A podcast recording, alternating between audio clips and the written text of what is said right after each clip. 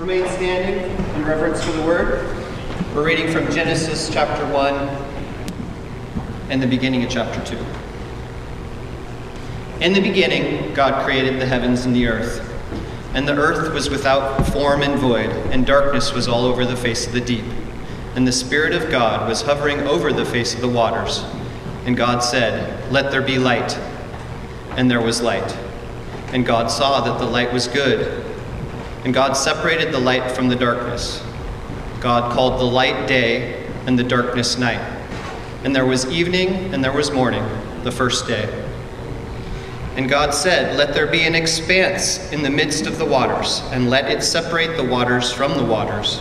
And God made the expanse and separated the waters that were under the expanse from the waters that were above the expanse. And it was so. And God called the expanse heaven, and there was evening and there was morning, the second day. And God said, "Let the waters under the heavens be gathered together into one place, and let the dry land appear." And it was so. And God called the dry land earth, and the waters were gathered together, he called seas. And God saw that it was good. And God said, "Let the earth sprout vegetation, plants yielding seed, and fruit trees bearing fruit, which is their seed, according to its kind on the earth." And it was so. The earth was brought forth vegetation, plants yielding seed according to their kind, and trees bearing fruit according to its kind. And God saw that it was good. And there was evening and there was morning, the third day. And God said, "Let there be light in the expanse of the heavens to separate the day from the night. And let them be for signs of the seasons, and for days and years. And let there be light in the expanse of the heavens to give light upon the earth." And it was so. And God made the two great lights, the greater light to rule the day, and the lesser light to rule the night, and the stars. And God set them in their expanses of the heavens to give light on the earth, to rule over the day and over the night, and to separate the light from the darkness. And God saw that it was good. And there was evening and there was morning, the fourth day. And God said, "Let the waters swarm with swarms of living creatures, and let birds fly above the earth across the expanses of heavens." And so God created the great sea creatures, of every living creature that moves, in which the waters swarm according to their kind, and every winged bird according to its kind. And God saw that it was good. And God blessed them, saying, "Be fruitful and multiply, and fill the waters and the seas, and let the birds multiply on the earth." And there was evening, and there was morning, the fifth day. And God said, "Let the earth bring forth living creatures according to their kind, livestock and creeping things, and beasts of the earth according to their kind." And it was so. And God made the beasts of the earth according to their kind, and the livestock according to its kind, and everything that creeps on the ground according to its kind. And God saw that it was good. Then God said, "Let us make man in our image, after our likeness, and let them have dominion over the fish in the sea, and the birds in the heavens, and over the livestock and all the earth, and over every creeping thing that creeps on the earth." So God created man in his own image. In the image of God he created him. Male and female he created them. And God blessed them, and God said to them, "Be fruitful and multiply, and fill the earth and subdue it, and have dominion over the fish in the sea, and over the birds in the heavens, and over every living thing that moves on earth." And God said, "Behold, I have given you every plant yielding seed that is on the face of the earth, and every tree with seed in its fruit. You shall have them for food. And to every beast of the earth, and every bird of the heavens, and everything that creeps on the earth, everything that has the breath of life, I have given every green plant for food." And it was so. And God saw everything that he had made, and behold, it was very good. And there was evening, and there was morning, the sixth day. Thus the heavens and the earth were finished, and all the hosts of them. And on the seventh day, God finished his work that he had done, and he rested on the seventh day from all his work that he had done. So God blessed the seventh day and made it holy, because on it God rested from all the work that he had done in creation. Amen. You may be seated. It's a lot of scripture, Ron, and you nailed it. It's beautiful. I want to start actually with a poem. This is from Mary Oliver. This is a collection of her poetry. Mary Oliver fans out here. Yeah, she's excellent. This one's called Swan. Listen to this. Did you too see it drifting all night on the Black River? Did you see it in the morning rising into the silvery air, an armful of white blossoms? A perfect commotion of silk and linen as it leaned into the bondage of its wings. A snowbank, a bank of lilies, biting the air with its black beak. Did you hear it, fluting and whistling a shrill, dark music like the rain pelting the trees, like a waterfall, knifing down the black ledges? And did you see it finally just under the clouds, a white cross streaming across the sky, its feet like black leaves, its wings like the stretching light of the river? And did you feel it in your heart, how it pertained to everything? And have you too finally figured out what beauty is for? And have you changed your life?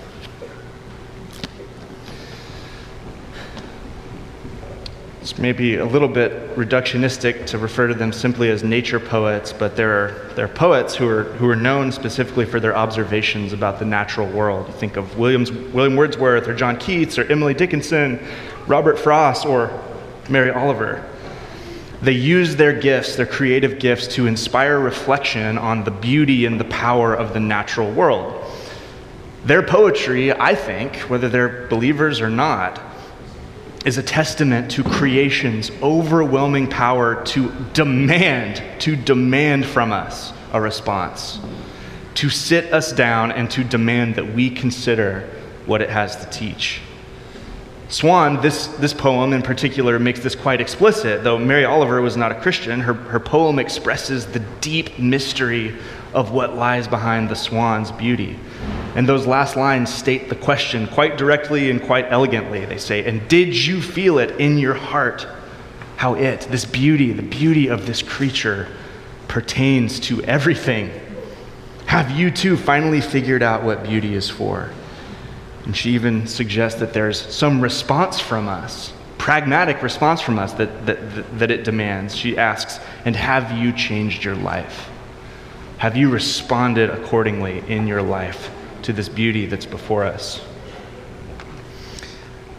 I would argue that if we have eyes to see, we are each confronted with echoes of the transcendent every time we allow ourselves to take in the natural world. And it's not a given that we will allow ourselves to take in the natural world. So many of us are far more likely to have this thing as a barrier or some other distraction, some other preoccupation. But if we will give ourselves over to seeing it, we are confronted with echoes of the transcendent. And Portland, right here, our town, we live in a very urban environment, of course, with the blessings and the curses that entails. But as far as cities go, it's a very, very natural city. It's very green. It's very lush. The city itself is green. I don't even remember who that was. I was talking with somebody recently about how when their friend described flying into Portland and from the bird's eye view up in an airplane, it just looking like a massive forest. The city is green. It's overgrown in places. I often think of these like beautifully lush, overgrown like gardens in the front yards of people's homes, just bursting over with this creativity. Actually, this house right here next to the church is kind of a prime example of it. And even the fig tree that kind of comes into our church parking lot, just blossoming in the summer. It's about to, with these amazing figs. You should go pick some. Actually, no, never mind. Don't worry about the figs. These are for me. When I get a little snacky on a Wednesday up here. We've got the Willamette River, the Columbia Rivers. We've got the rural paradise just outside city limits, be it the vast farmlands, the Columbia River Gorge, Forest Park, the coast, or the mountains. Take the mountains. Take Mount Hood in particular. Mount Hood in particular is special. It's this giant landmark visible almost wherever you are in the city if you can get high enough, if you can just remember to lift your eyes up enough or to get just beyond some of the urban obstruction. Mount Hood is there waiting for you. Christians, we believe that God made that mountain. God made that mountain. He created Mount Hood as he did every mountain. The Bible mentions mountains then as places of beauty, but more than that, as reminders and representations of others' ideas. The Bible draws on the image of the mountain for its stability, its consistency, its longevity, its nearness to the God who is figuratively depicted as high above. The Apostle Paul in Romans 1:20 writes, "For his invisible attributes, namely his eternal power, his divine nature, have been clearly perceived ever since the creation of the world in the things that he's made." So from the sheer size and scope of a mountain, take Mount Hood. From the sheer size and scope of a mountain, we can infer something about the God we are told created them, that he's powerful, at least. He is immense enough to create something that immense, to speak it into existence. He's powerful, but he's also steady, stable, and unchanging enough to preserve these qualities in mountains over time, over a scale of time that most of us can't even really wrap our minds around. He's also supremely beautiful and creative enough to design a thing of such immense beauty. And he's generous, willing to give us such a thing to enjoy with its ski slopes and everything else. Interestingly, throughout the Bible, God often chooses mountains to become the places where he does all kinds of things in relationship to his people. He chooses to reveal himself on mountains often. They become reminders of his great covenants, which are all given to his people in relationship to mountains. Did you know that? So Mount Hood, looming over Portland, such as it is not an accident of history, we would say. If we have the ears to hear, it speaks to us about the God who sculpted it. He who has ears to hear, let him hear. She who has eyes to see, let her see, friends. And so it is with all of creation. So let's go back to Genesis 1, which we started of Genesis 1:1 last week, but now obviously we're considering through chapter 2, verse 3, which was read for us. And as I said last week, this isn't a series about Genesis. We're not going to exposit this in the way we would if that was the purpose, but we're looking to Genesis for what it has to speak about the question at hand. But I know you can't talk about the creation account in Genesis without talking about, well, how should we basically fundamentally understand this? And, trying to set aside, we're not going to get into the various debates around how to understand Genesis. I just want to suggest a threefold posture for you as a Christian. You can take this or leave it. I suggest that you take it. Obviously, that's why I'm saying it. First idea is this, that whatever the authors of Genesis 1 intended to communicate, we should receive it in humility, as truth, and as the authoritative, truthful, infallible, Spirit-inspired Word of God.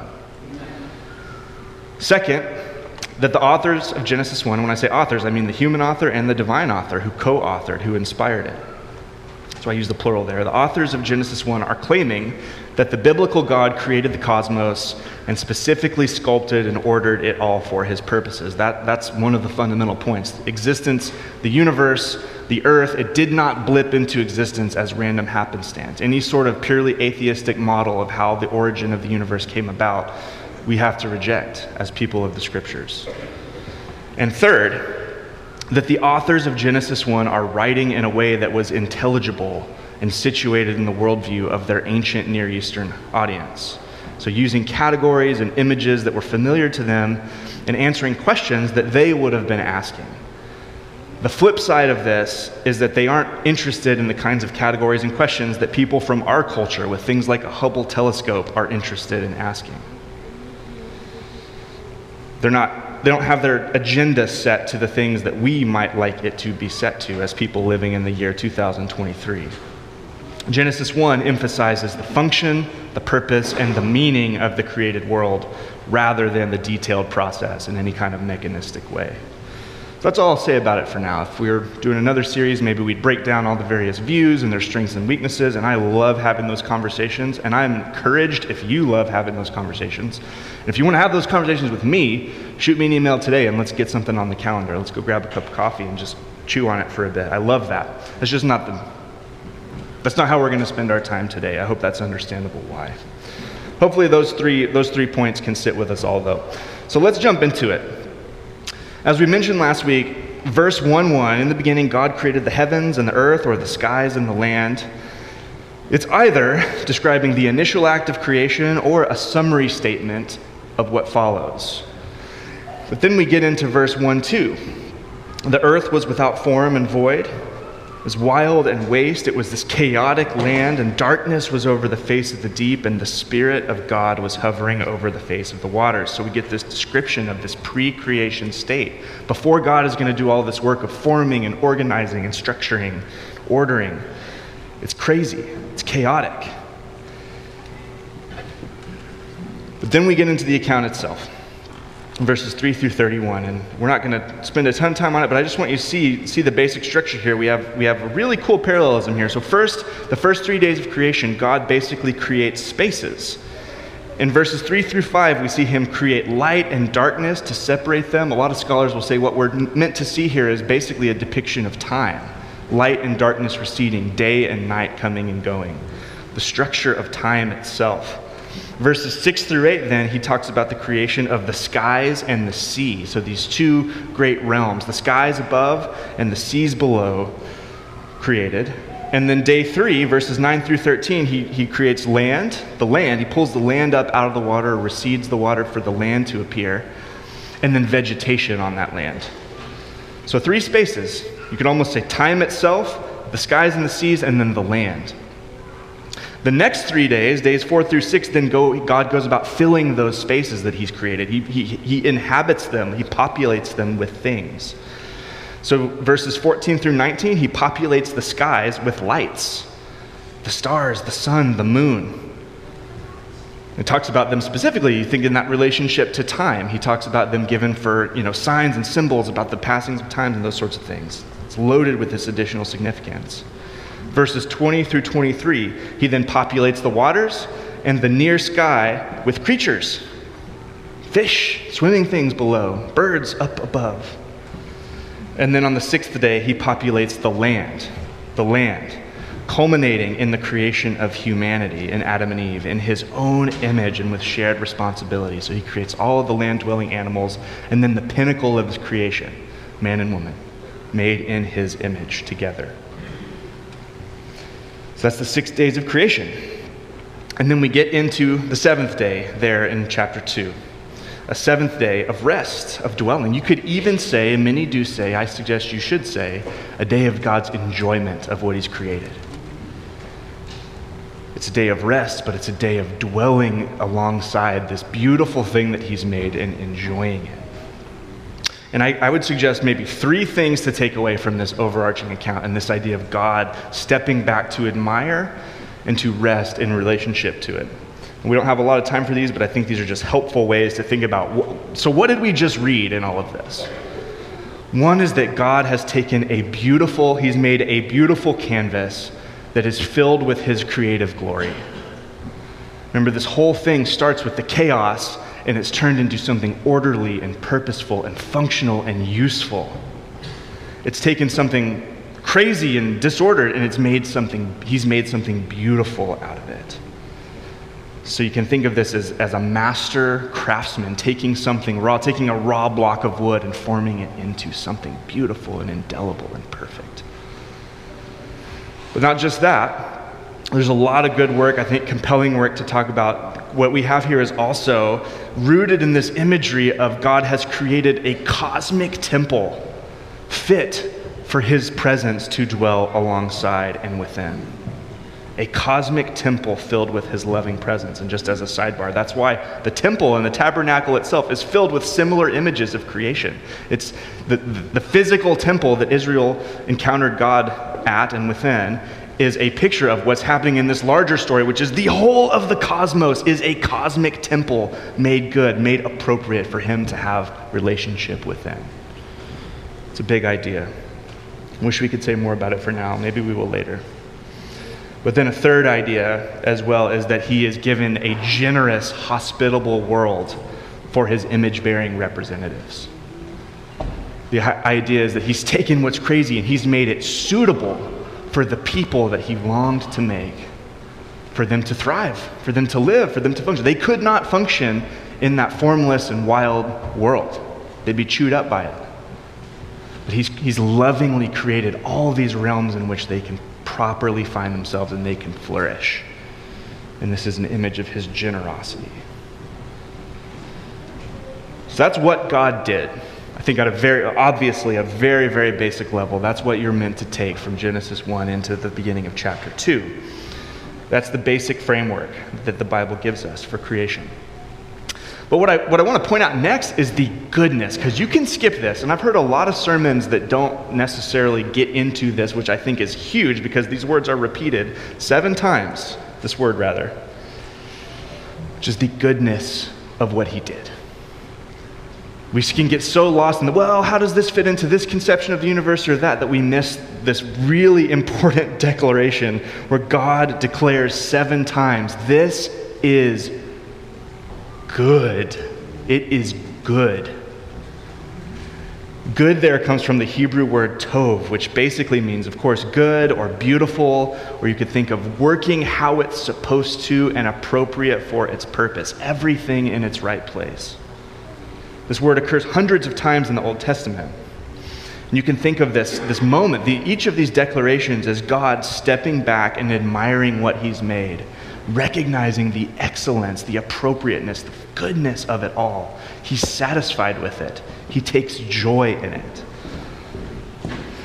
So it says, light and day and night and time are tov, are good. Sky and sea are tov. Land and plants are tov. Stars and sun and moon are tov. Sea animals and birds are tov. Land animals are tov. And then he steps back finally. Everything all together, humanity included, is tov. It is very, very, very, really, truly good. It is good.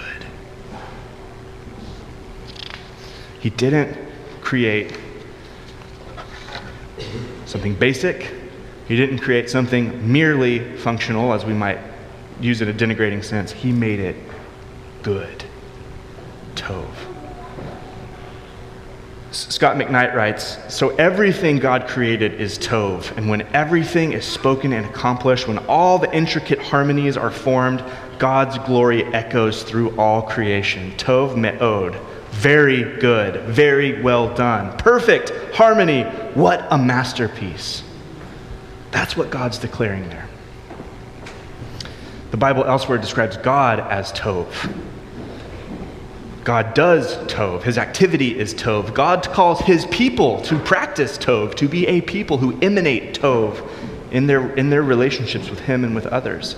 And he has made, in fact, the physical universe itself to be tov. You felt this before. It's like Mary Oliver writing about a swan, this one little piece, this one little creature in the vast array of everything exists, but she zooms in on this and she finds this near infinite beauty and complexity, tovness to this thing that begs all these additional questions. Have you felt that? Have you looked out your window? Have you looked up at the mountain, looked out to the sea, looked at a newborn baby and felt that in your heart of hearts? This is good. This is good. You're meant to.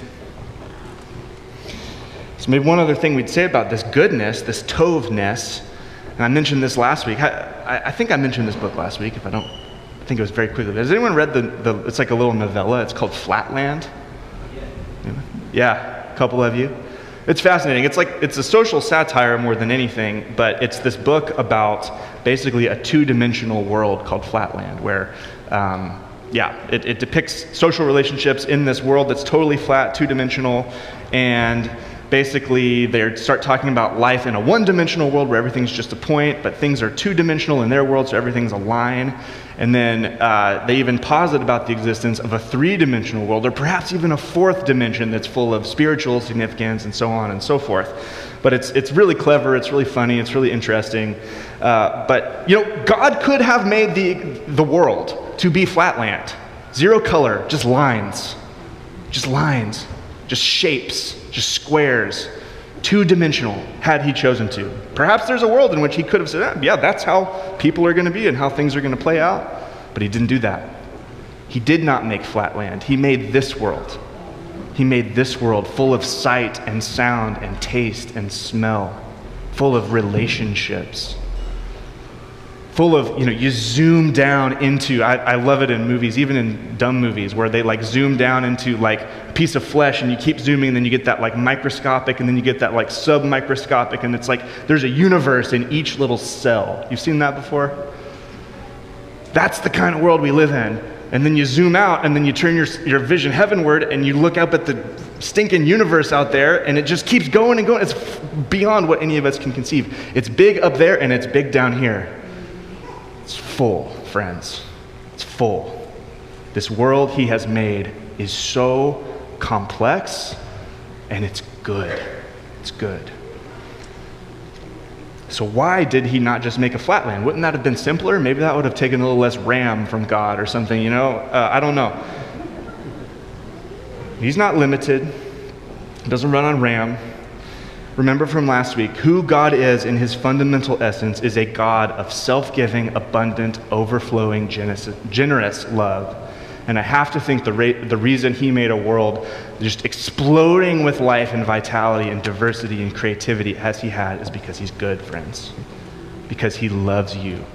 He loves his creation. He wanted to make something not just for mere function, but that his image bearers that he's created could enjoy and flourish within, be endlessly fascinated by. This world is a gift. I think if you want to put one very, very simple summary of what Genesis 1 is trying to get you to believe is that this world is a gift from a gift giver who wants you to enjoy it. It's Tov. So that's what God did. That's the goodness of what he did. And I think this naturally leads into a third point, which is the call to enjoy what he did. The world is built for enjoyment and for communion with him. And that's why, you know, we hold up, I'll just say briefly about this, that, you know, in systematic theology, there's a category called general revelation. Special revelation refers more to God, what we find in the Scripture. God has shown up, he has spoken clearly in propositional things. When he shows up through a prophet, when he appears to someone, this is special revelation. This is the kind of, you know, direct, unmissable, clear communication from God to his creation. But there's also general revelation. Theologian Millard Erickson says, it's God's communication of himself to all persons at all times and in all places. Special revelation involves God's particular communications and manifestations of himself to particular persons at particular times, communications and manifestations that are available now only by consultation of certain sacred writings. A closer examination of the definition of general revelation discloses it refers to God's self-manifestation through nature and history and even the inner being of the human person. Christians have almost always held these two categories as both meaningful. Even go to John Calvin, sometimes thought of as a very stuffy kind of theologian and thinker, but he points at this when he says, there is no spot in the universe in which you cannot discern at least some sparks of his glory. I think that's true. Do another case study. We talked about mountains, but let's think about galaxies for a second. Galaxies. Our modern cosmology, it gives us this exponentially, almost incomprehensibly grander vision, in some ways, of the sheer size and variety of God's creative activity. Listen to Job 22:12, which invites us to consider the implications. He says, is not God high in the heavens? See the highest stars, how lofty they are. He's inviting these ancient people to look out at these stars and to understand that God is even far above and beyond that. He's the God who holds this thing together with his will, with his word. But he also, it gives us even a deeper sense of the radicalness, our modern understanding of God's love for humanity. Like think of Psalm 8, 3-4. When I look at, you've heard this before, when I look at your heavens, the work of your fingers, the moon and the stars which you have set in place, what is man that you are mindful of him, and the son of man that you care for him? This ancient psalmist is looking at the vastness of the world and understanding, like, it is almost unbelievable that given all of this, you care for us. How much more so now with the imaging we have of the vastness of the universe, if we have the eyes to see. I mean, people say all the time, like, it's irrational to believe in a God who is very, like, who centers his relationship on humanity, because it's like, isn't that just silly? Like, we've got this incredible cosmos out there that's so big and so grand and so wide. To which I just say, yeah, I mean, it's a wild and insane thing to believe, but if it's true, if God has made all of that and still cares for us, how rich and how deep the love of this God. How marvelous, how beautiful, how wonderful. The psalmists were thinking about this very thing. So everything that he's created, think of animals, think of the rain and the sun. I guess I could just start listing everything I can think of. I won't do that. Suffice it to say, everything he's created, can function as a little case study in his creativity, his power, his glory. It teaches us something about him. We're meant to look through it to find him. And not just for purely functional terms, but to enjoy them and to enjoy him. We are called to enjoy what he did and to connect with him further through what he's created for us. It's the story of Genesis 1, in part. It's going to happen probably in every one of these sermons, but the story doesn't end there. Okay, this is all fine and dandy, but of course we have Genesis 3. We have the fall. We have humanity choosing to define right and wrong for themselves, to reject God's rule, to come up with their own thing, to violate the one command that they were given, and the whole thing is shattered, at least distorted. At least harmed. The result of the fall in Genesis 3 is that God places a curse upon the creation. Suddenly it's not just this picture of just bliss and enjoyment. Suddenly there's danger. There's discord introduced between humanity and God, between the humans, and between humanity and this earth, this world, the created world. Thorns and thistles complicate our work. Death, human death, enters the picture. Things are not just simply, oh, let's just enjoy all this forever, though that is how it was supposed to be. The fall happened. Antagonism is all around. But even in Genesis 3, we see God promise that he's not going to leave things in this disordered state. He says, I'll put enmity between you and the woman, between your offspring and her offspring. He shall bruise your head, and you shall bruise his heel. This first little subtle picture of what's going to happen in the gospel. God is going to send someone who is going to crush the serpent's head. He'll be wounded in the process, but he will be victorious. So even in Genesis 3, we see that though deep problems have entered the picture, this is not the end of the story.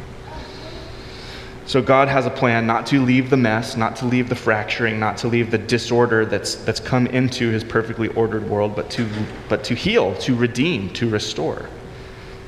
And of course, Christian church, we understand that the way that plan ultimately came about was through a Savior, in particular Jesus Christ, God who entered his creation,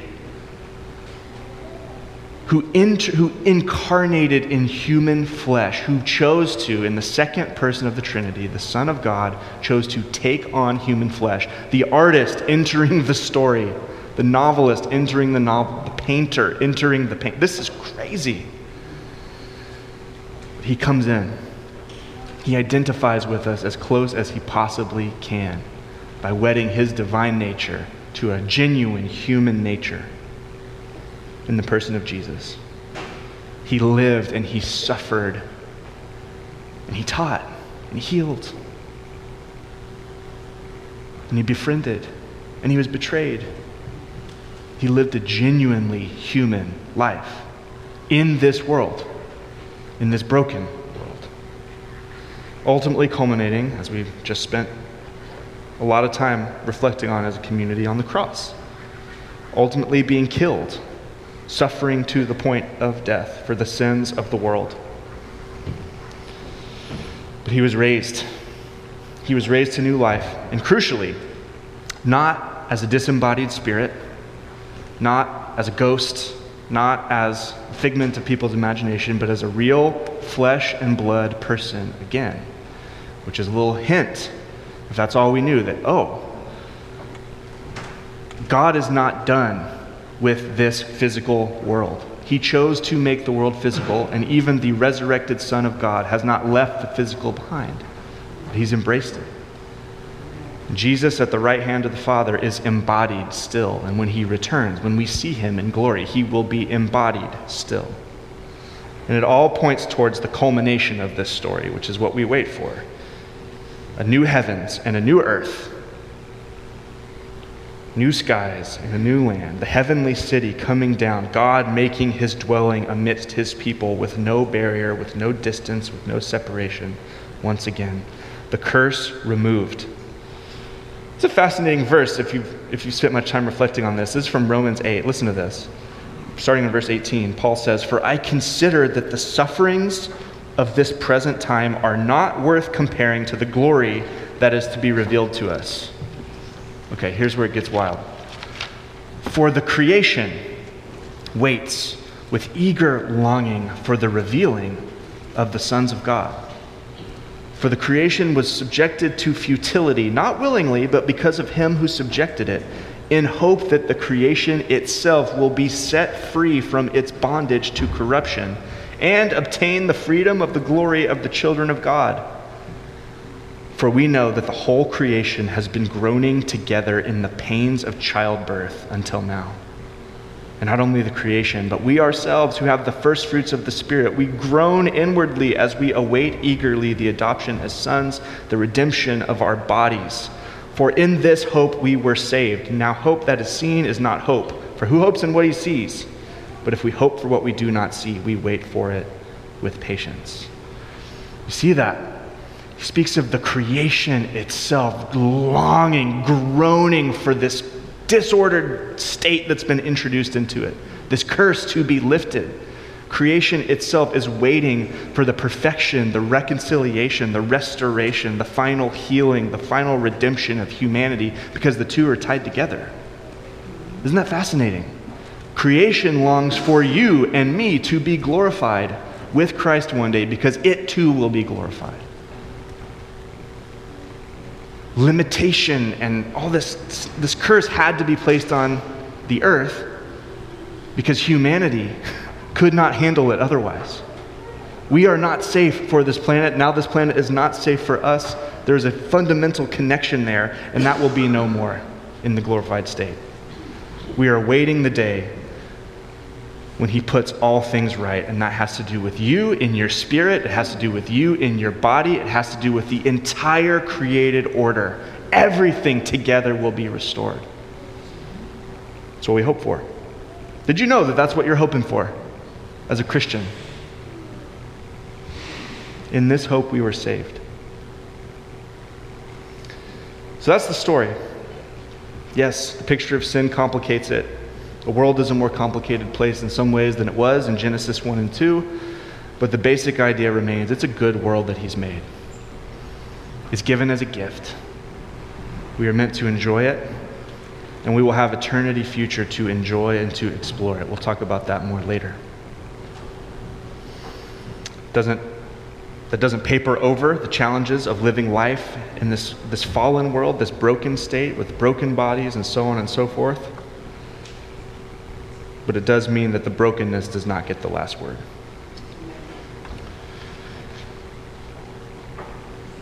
To conclude, I love the idea. C.S. Lewis talks a lot about this. I think he talks about it in Surprised by Joy. He talks about it in Letters to Malcolm a couple of times.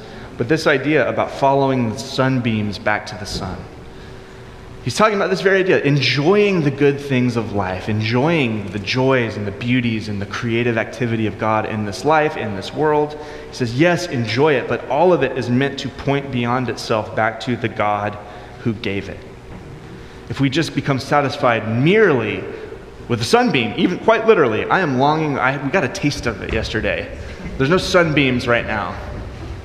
I'm going to keep saying this every week until the sun is back in Portland, but The sunbeam itself, the glory of just standing in the direct rays of the sun. Like, there is something so beautiful and peaceful and rejuvenating and energizing and tiring in a good way about that.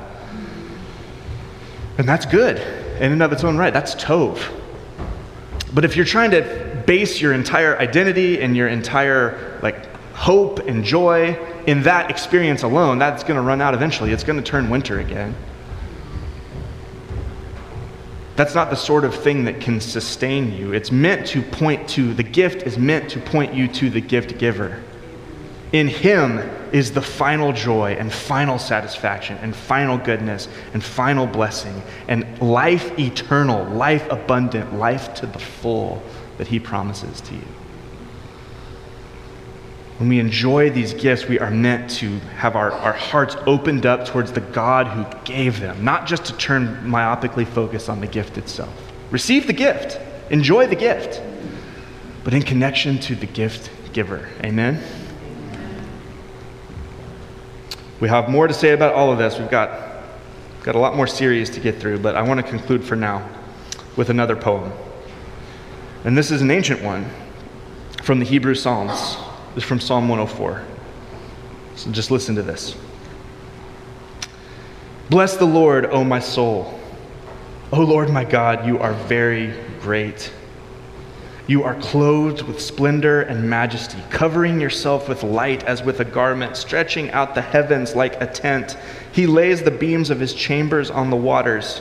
He makes the clouds his chariot. He rides on the wings of the wind. He makes his messengers winds, his ministers a flaming fire. He set the earth on its foundations so that it should never be moved. You covered it with the deep as with a garment. The waters stood above the mountains. At your rebuke, they fled. At the sound of your thunder, they took flight. The mountains rose. The valleys sank down to the place that you appointed for them. You set a boundary that they may not pass, so that they might not again cover the earth.